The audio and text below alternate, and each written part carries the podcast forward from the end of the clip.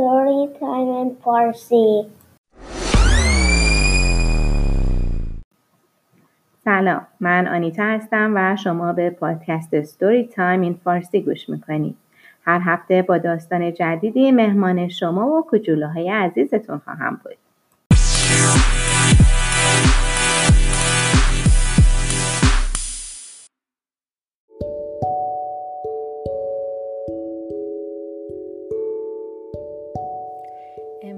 کتاب بسیار زیبای شاهنامه رو داریم به روایت حسین فتاحی. این کتاب از 6 تا قصه مختلف شاهنامه تشکیل شده که هر روزی به خوندن یکیش می‌پردازیم.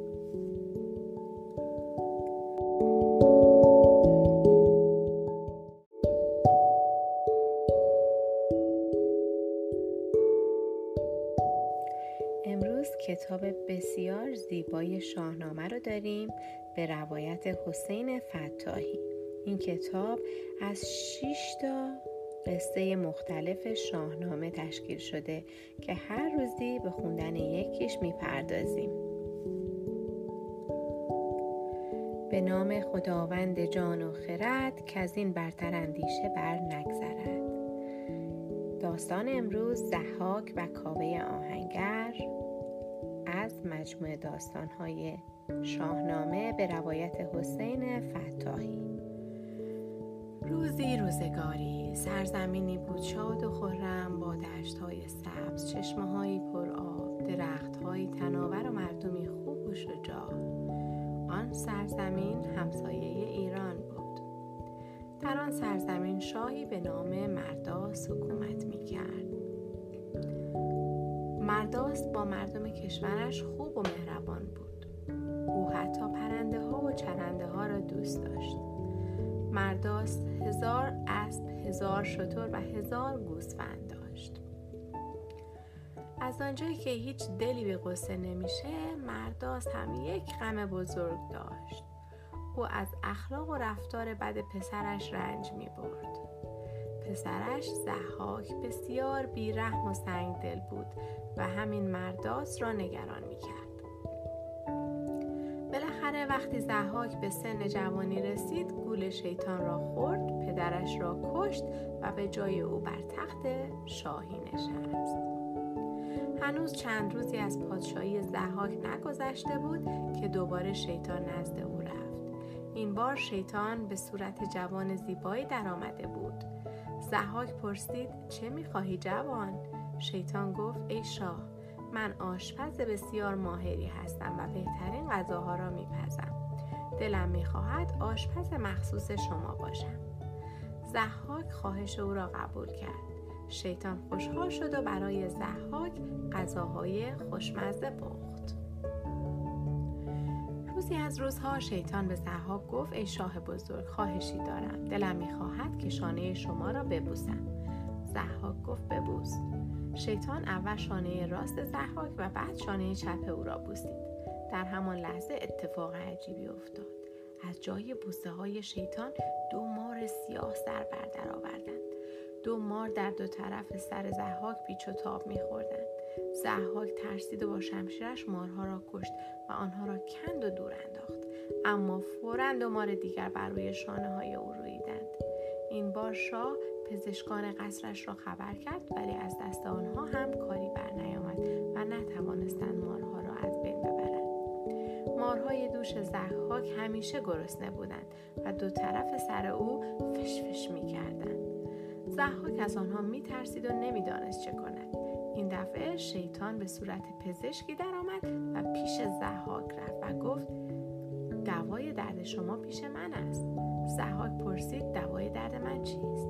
شیطان جواب داد اگر می‌خواهید این مارها آرام شوند و شما را اذیت نکنند باید هر روز جوانی را بکشید از مغز سر او غذایی درست کنید و به مارها بدهید آن وقت آنها کاری با شما ندارند از آن روز به بعد ماموران زحاک هر روز جوانی را می گرفتند و به قصر او می بردند.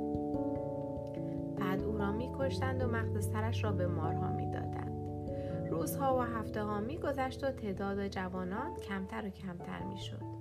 مردم از دست زحاک ستمگر بسیار ناراحت و نگران بودند پادشاهی زحاک هزار سال طول کشید در این مدت راستی و درستی از بین رفت و افراد نادان بر ایران حاکم شدند.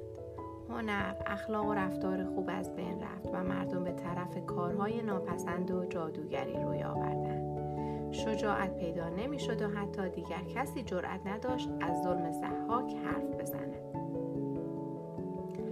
مدت ها گذشت تا اینکه شبی از شبها زحاک خواب عجیبی دید. در خواب دید که چند مرد جوان به قصر آمدند. او را گرفتند با گرز بر سرش کوبیدند و به زندانش انداختند. زحاک که خیلی ترسیده بود از خواب پرید و فورا خوابگزارهایش را خبر کرد. خوابگزارها آمدند و کنار تخت زحاک ایستادند و او خوابش را برای آنها تعریف کرد. خوابگزارها به فکر فرو رفتند. خواب زحاک معنی خوبی نداشت و آنها می ترسیدند که حقیقت را بگویند. زحاک منتظر بود. بالاخره پیرمردی شهامت به خرج داد و گفت ای شاه از بین مردم ایران جوانی پیدا می شود و به جنگتان می آید. شما را شکست می دهد و به زندان می اندازد. زحاک ترسید و پرسید این جوان کیست و پدرش چه نام دارد؟ خوابگزار گفت نام او فریدون و پدرش آبتین است. زحاک دستور داد تا آبتین را پیدا کنند ماموران زحاک آبتین را گرفتند و به قصد بردند.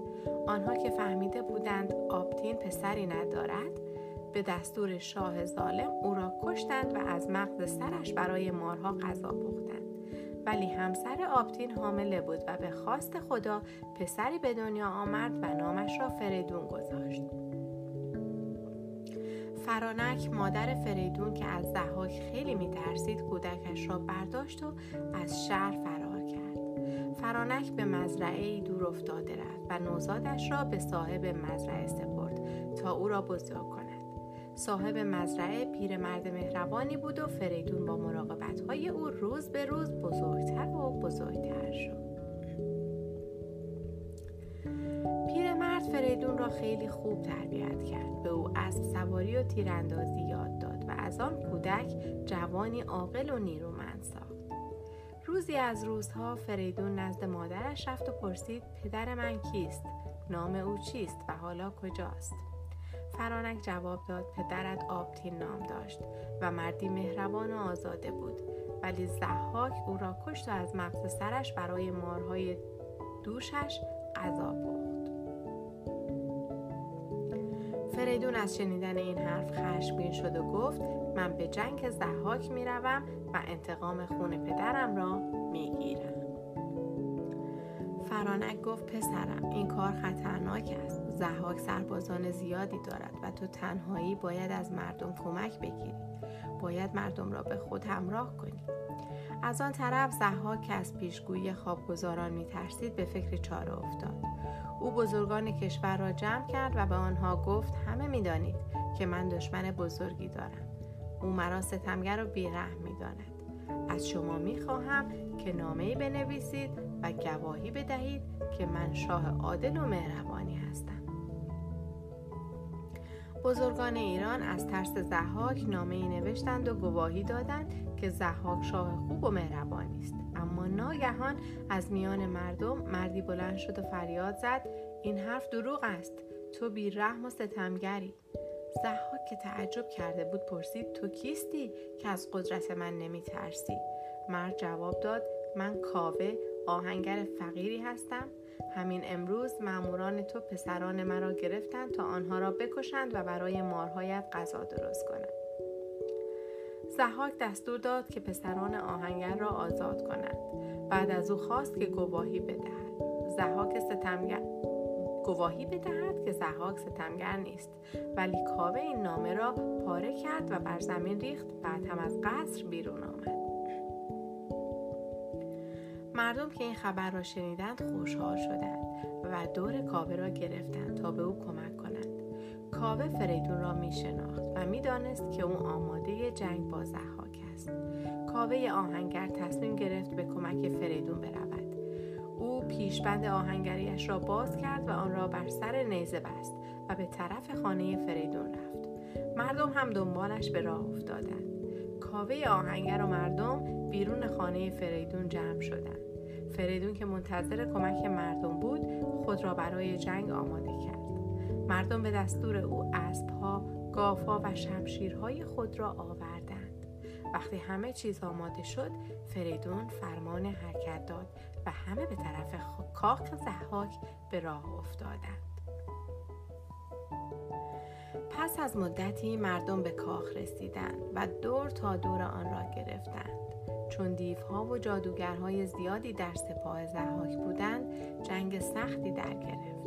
بالاخره فریدون و ایرانیان سپاه زحاک را از بین بردند و خود, و خود او را گرفتند و به دستور فریدون دست و پای زحاک را بستند. او را بر اسبی سوار کردند و به کوه دماوند بردند و در قاری تاریک زندانیش کردند. به این ترتیب مردم از ستم زحاک نجات پیدا کردند و فریدون شاه ایران شد. او به هموطنانش گفت اکنون باید همه ما از سرباز و کشاورز گرفته تا صنعتگر و دامدار دست در دست هم بگذاریم و ایران را دوباره آباد کنیم فریدون سالهای سال پادشاه ایران بود و در دوران او مردم به خوشی و خوبی زندگی می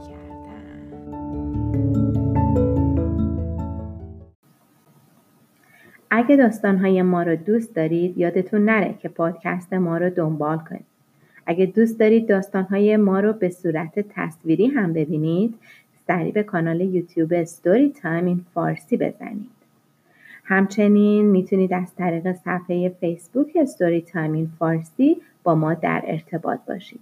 تا روز دیگر و داستانی دیگر بدرود.